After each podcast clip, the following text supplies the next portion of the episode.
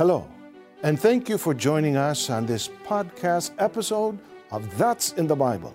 I'm Bob Pauline.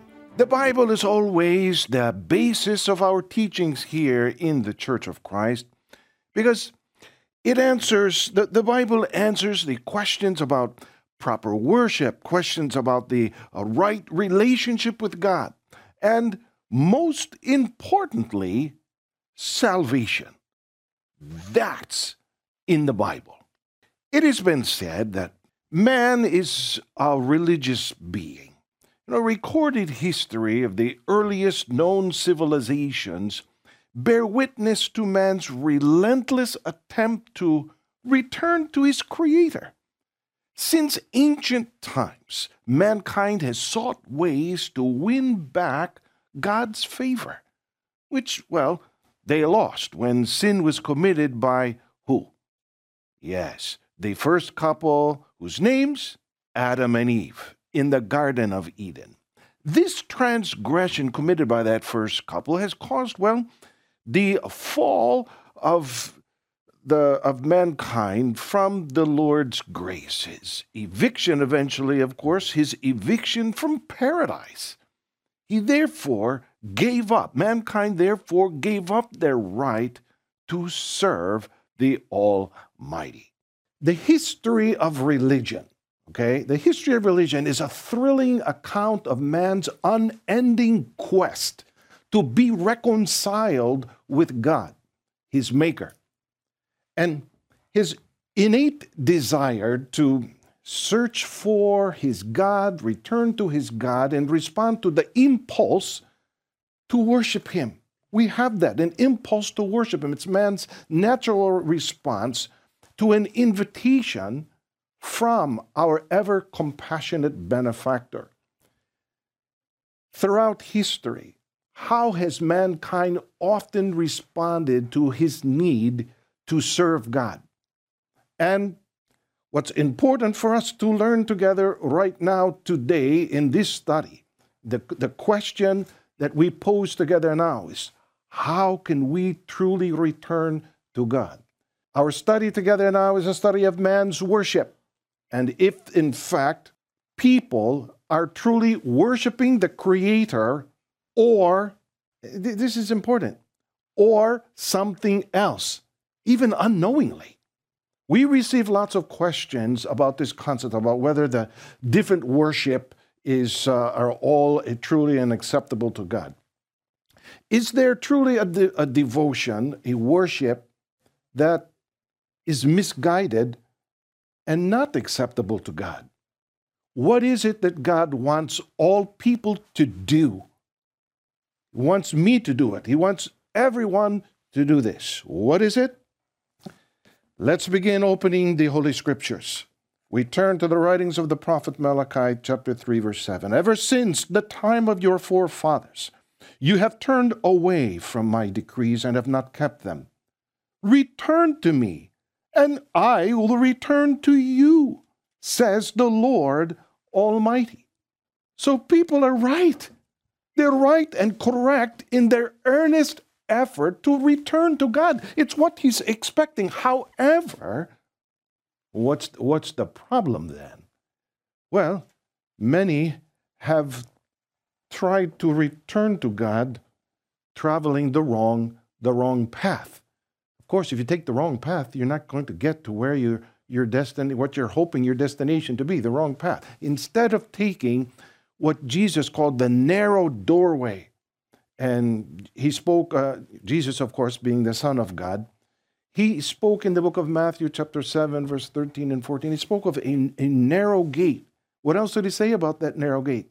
He said, Few, few find it, that narrow path that leads to life. How did Apostle Paul describe what is the mistake that has been embraced by far too many. And we're glad that you're here tonight because we want to share this with you so that the same mistakes would not be made. Apostle Paul, in fact, wrote it to the Romans. And uh, we'll turn there to uh, Romans chapter 10, verse 2 and 3. I can assure you that they are deeply devoted to God, but their devotion is not based on true knowledge. They have not known the way in which God puts people right with Himself, and instead, they have tried to set up their own way, and so they did not submit themselves to God's way of putting people right. People seek God, yes, they, they seek God with, with zeal, with, with, with devotion. Their passion is without question. That their passion is not the problem. The problem is, as we just heard from Apostle Paul, that their devotion is not based on true knowledge. That is, they have not known God's righteousness, they have not known the way He puts people right with Himself. So, what do they do? They end up submitting themselves to another way. They choose for themselves a different way. They decided to set up their own way, hence, their attempts to return to God are doomed at the outset. They will fail. They will fail. But we don't want that for anyone. And God does not want that either. So, what is one? So, we have to know the mistakes that have been made throughout history. What is one of the futile and unsuccessful ways which whereby man has sought reconciliation with his creator. The first century, in the first century, Apostle Paul uh, wrote uh, to our uh, brethren in the, in the city of Rome in uh, Romans chapter 1. Uh, let's uh, read it here. Romans chapter 1, verse 21 to 23. For though they knew God, they did not honor him as God or give thanks to him, but they became futile in their thinking, and their senseless minds were darkened. Claiming to be wise, they became fools, and they exchanged the glory of the immortal God for images resembling a mortal human being, or birds, or four footed animals, or reptiles. What did they do? One of the futile efforts of man's pursuit of reconciling with God was instead uh, made futile because they exchanged. They make their own way. They have exchanged God for something else, the Creator for a creation.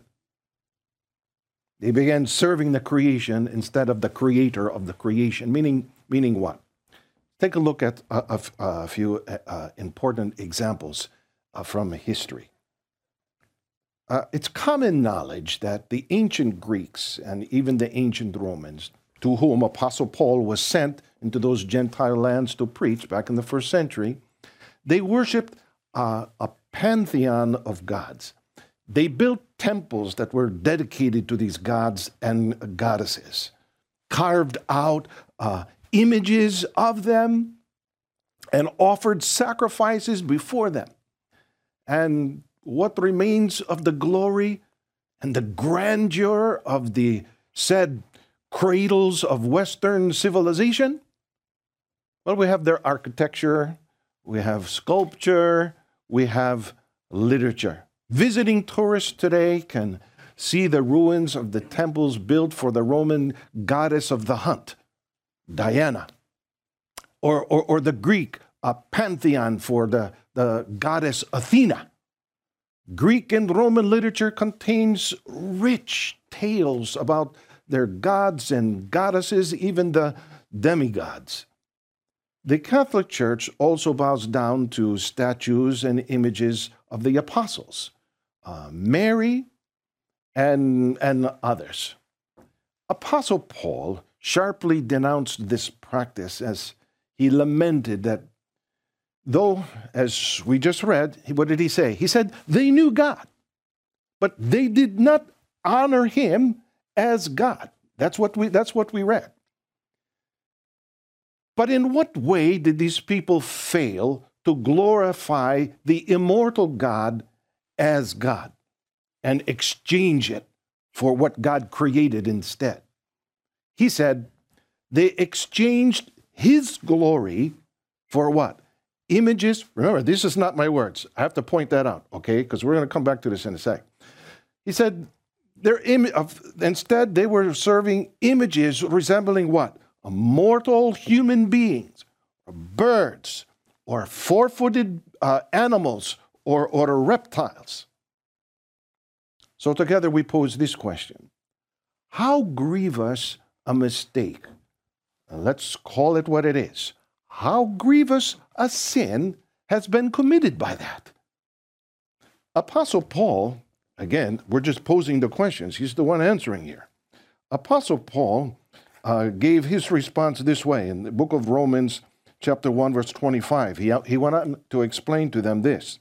They exchanged the truth of God for a lie and worshiped and served created things rather than the Creator, who is forever praised. Amen. According to Apostle Paul, how did he describe their mistake? He said instead of worshiping the, the uh, Creator, unfortunately, many opted to worship things, like I said a while ago, that were created. Who is the true God? The true Creator whom the Apostle Paul and the first century Christians recognized and worshiped. In his uh, first letter to the Corinthians, our brethren in the city of Corinth, Apostle Paul answers that this way because we have to know who's the true God, right? They were all kinds of Greek uh, temples being built and, and service to all these different Greek and Roman gods and the Sumerian gods and Egyptian gods and Babylonian gods and all these so called gods. So Apostle Paul addressed it directly how? 1 Corinthians chapter 8, verse 5, verse 6. He said, Even if there are so called gods, whether in heaven or on earth, and even though there are many of these gods and lords, Yet there is for us only one God, the Father, who is the creator of all things and for whom we live. And there is only one Lord Jesus Christ, through whom all things were created and through whom we live. According to the apostle, who is the true God? The early Christians acknowledged how many gods? Only one. Only one is to us. There is but one God, the Father. They acknowledge only one God, the Father in heaven. And he said, He is the one who created all things. And he is a spirit in state of being. That is, he has no flesh and bones. He is invisible and therefore should be worshiped in spirit and in truth. We say that as it is written in John 4, verses 23 and 24, Luke 24, 38 and 39, just to give you the biblical citations why I say that. 1 Timothy 1 17. So, to worship Him, to worship in any other way, is to fail to honor Him as God. To serve any other except Him alone is to serve man made gods is to serve idols. And we can learn that from Exodus chapter 20, verse 3 to 5, where God prohibited that. So then, to think that he has a physical form or uh, an, an image that could be molded, even if that's molded out of gold or molded out of uh, silver, Acts 17 29 would refer to that as blasphemy against, against God. So pagan worship and idolatry, however, do not originate in ancient Greece nor in ancient Rome, long before the birth of Western societies. The cradles of civilizations in the East, the, uh, the, the, the, Sumerian, the, the Babylonians I mentioned a while ago, the, the uh, Egyptians, the Chinese had already been worshiping innumerable gods. Every city, every village had, and, and even in the midst of every human endeavor, had some inspiring and disciplinary divinity. The worship of the sun, That's S U N, okay? Not S O N, right? The worship of the sun, worship of the moon and the stars, known as cosmic gods. It's common to almost all ancient civilizations. The Sumerian pantheon included, among others, Anu, the sky god, Sin, the moon, the moon god, Shamash, the sun, again, S U N, okay, the sun god, Enlil, the storm god. In ancient Egypt, the moon was also a deity. But in their official theology, the uh, greatest of the gods was the sun. It was worshipped as the supreme deity known as Ra or Re. Are these so called sky gods, cosmic gods of the universe, as they were known, that have been served by others throughout history? The question is are they the creator worthy of our worship? Or has the entire sky or universe, which by the way is also called uh, the firmament, had they been, have they been created by the true creator, God the Father? Okay, so which is it? Allow me to turn to uh, the book of uh, the book of Psalms. Here in Psalm 19, verses 1 through 4. The heavens declare the glory of God, and the firmament shows his handiwork. Day unto day utters speech, and night unto night reveals knowledge. There is no speech nor language where their voice is not heard. Their line has gone out through all the earth, and their words to the end of the world. In them he has set a tabernacle for the sun. So the Bible teaches us that God is the creator of the firmament, creator of the heavens, creator of the universe. The firmament is just another word for that. All the stars and all that you see when you look up in the sky, He's the creator of it. So, and this is this is important, and it's kind of what prompted this particular topic for tonight. It is not correct for so many to say, especially on social media nowadays, right? People are very pop it's very popular to say things like, the universe has helped me. The universe has treated me good. Uh, the universe has done this, the universe has done that. Giving giving attributes to the created universe rather than to the creator, which is God the Father. Is it uh, something new that people have begun to exchange the true Creator, the true God, which is the Father, who is spirit and nature, with other things that the true God has in fact created? Should we be surprised that people are doing that nowadays? Let's take a look at a book entitled The Story of uh, Civilization, Our Oriental Heritage, written by the author Will Durant on page 198 and 199. Let's, uh, let's take a quote from his book. The Egyptians worshipped not merely the source, but almost every form of life. Many plants were sacred to them. More popular were the animal gods. They were so numerous that they filled the Egyptian pantheon like a chattering menagerie. One nome or another, in one period or another, Egyptians worshipped the bull, the crocodile, the hawk, the cow, the goose, the goat, the ram, the cat, the dog, the chicken, the swallow, the jackal, the serpent, and allowed some of these creatures to roam in the temples with the same freedom that is accorded to the sacred cow in India today. So, nature worship dates back to the dawn of civilization.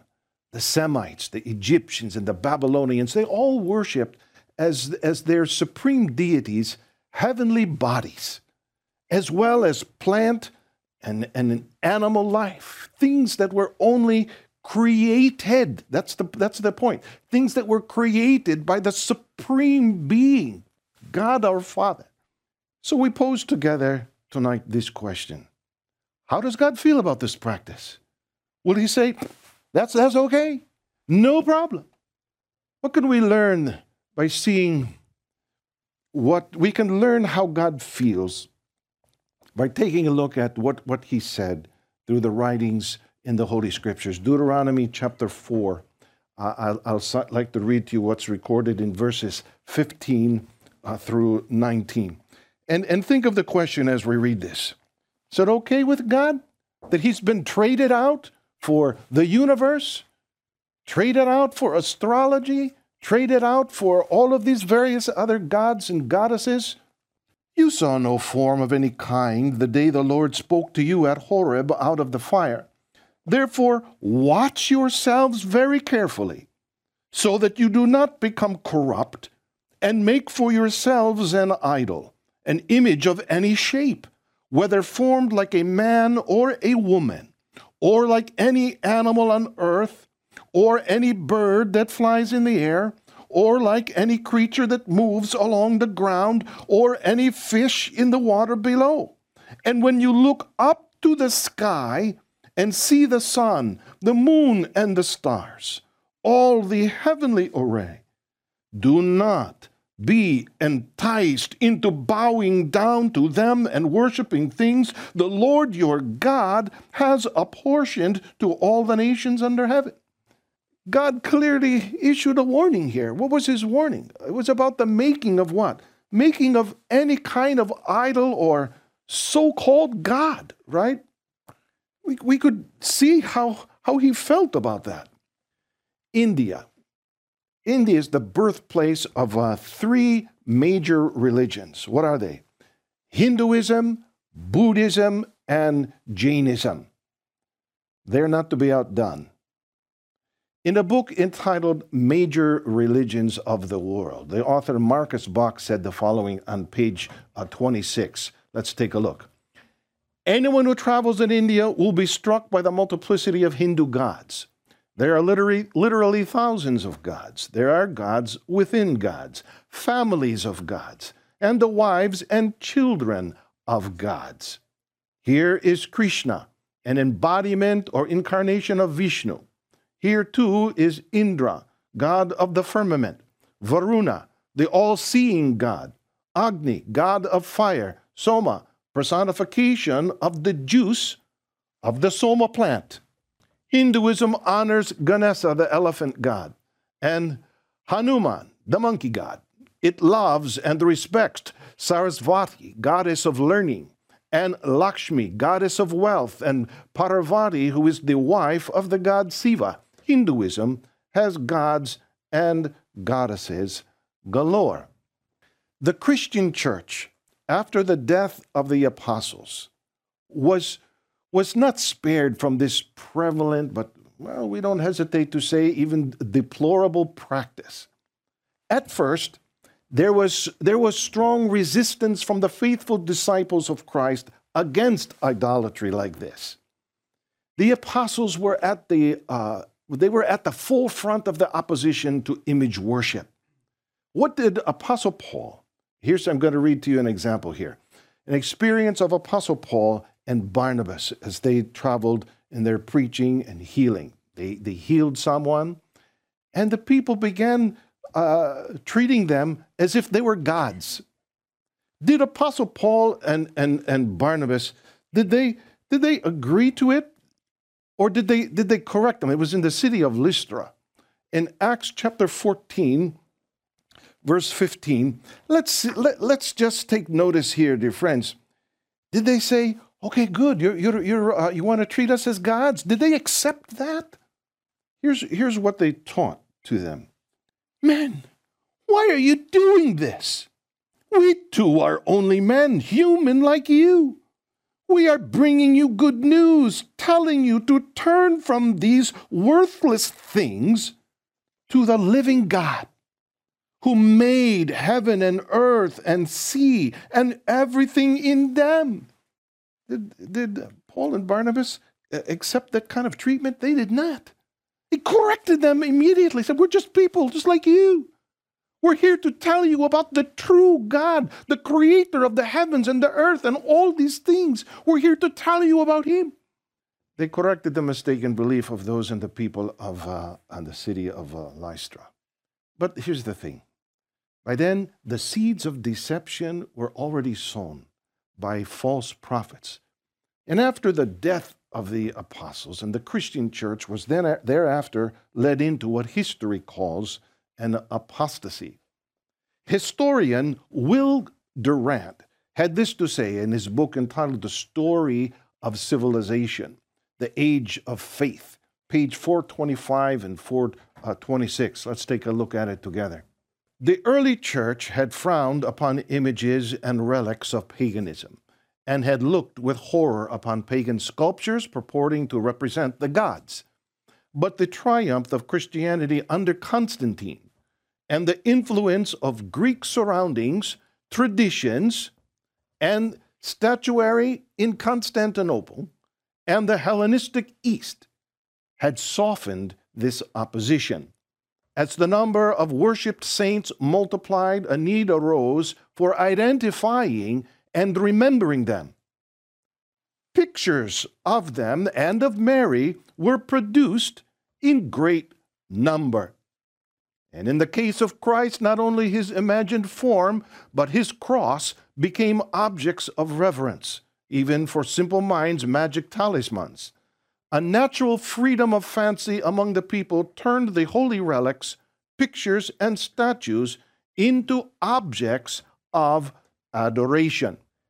People prostrated themselves before them, kissed them, burned candles and incense before them, crowned them with flowers, and sought miracles from their occult influence.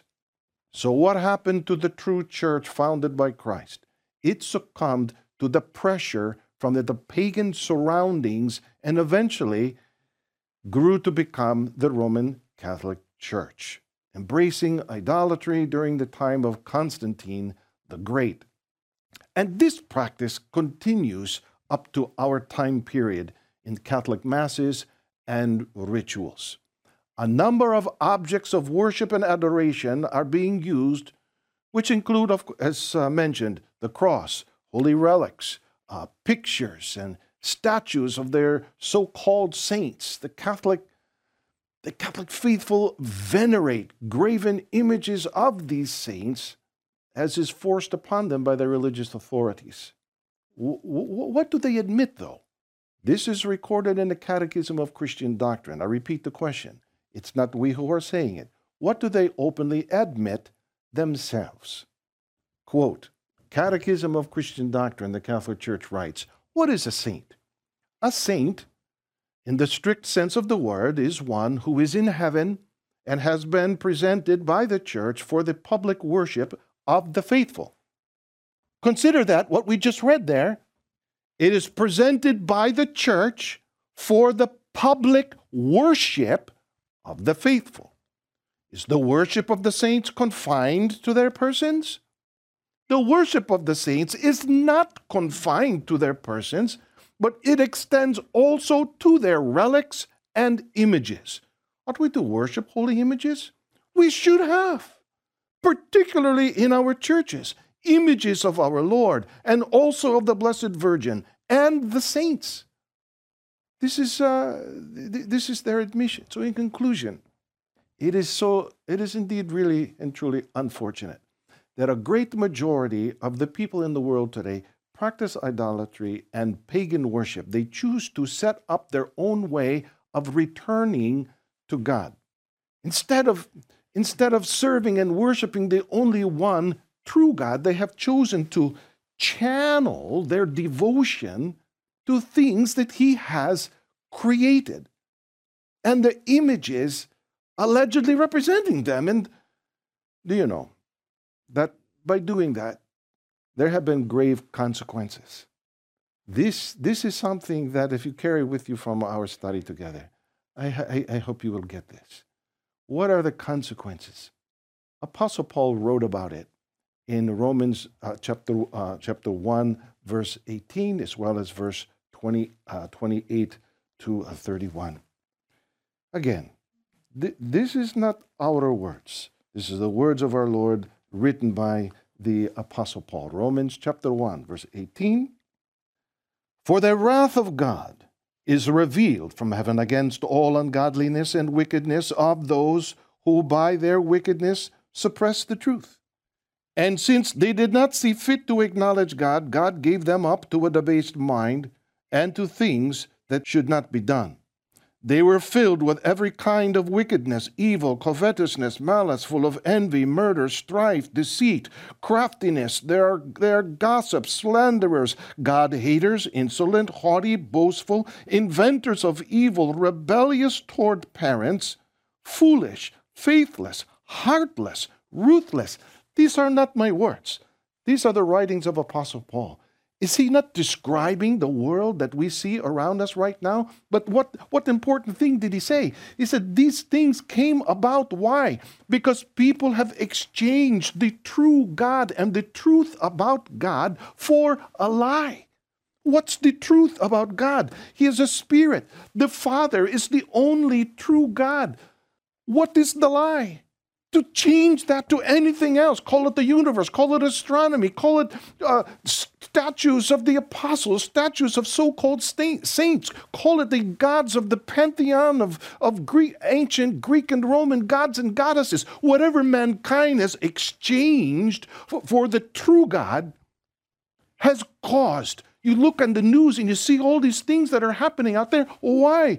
God is so angry because man refuses to serve him and has chosen to trade him out. The evil that abounds in the world today is brought about due to man's stubbornness. What is God looking for from us? Okay?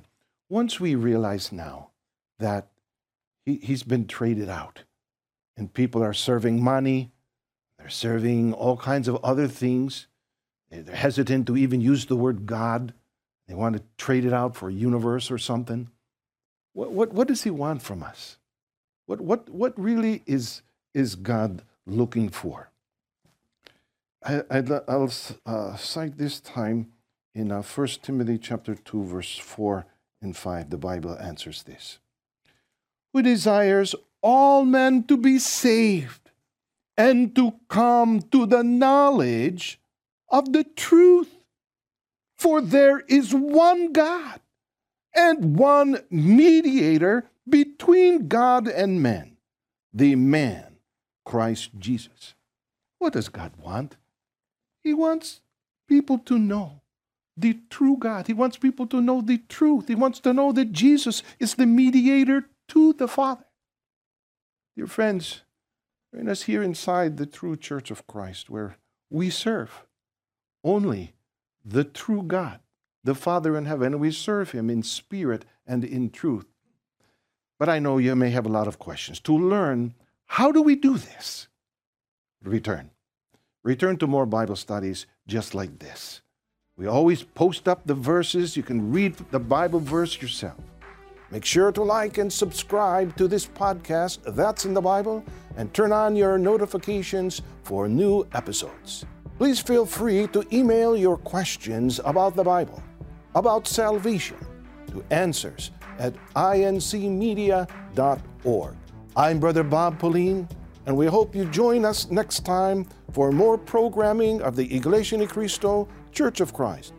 To watch episodes of That's in the Bible, go to incmedia.org. Thanks again for listening. God bless.